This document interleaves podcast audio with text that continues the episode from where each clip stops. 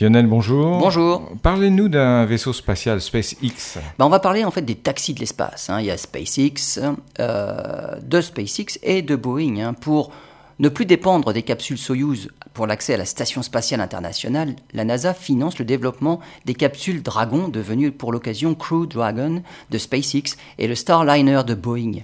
Dans la phase de développement, on en est à la dernière étape finalement, les tests avant de commencer les vols commerciaux. Pour chaque capsule, deux tests sont prévus dans l'année. Le premier est un vol automatique de la capsule qui sera à terme habité. Au cours du mois de février, le lancement d'une capsule Crew Dragon de SpaceX est prévu. Elle devra s'amarrer automatiquement à la station spatiale, rester en orbite quelques jours, puis redescendre sur Terre. Si tout se passe bien, un deuxième vol de démonstration est prévu cet été, avec à son bord deux astronautes de la NASA. Ils réaliseront une mission de ravitaillement pour l'ISS.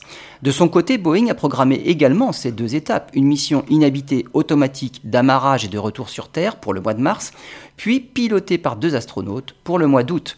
Ces deux taxis de l'espace devront être opérationnels et débuter leur rotation pour 2020, voire peut-être même à la fin de l'année 2019.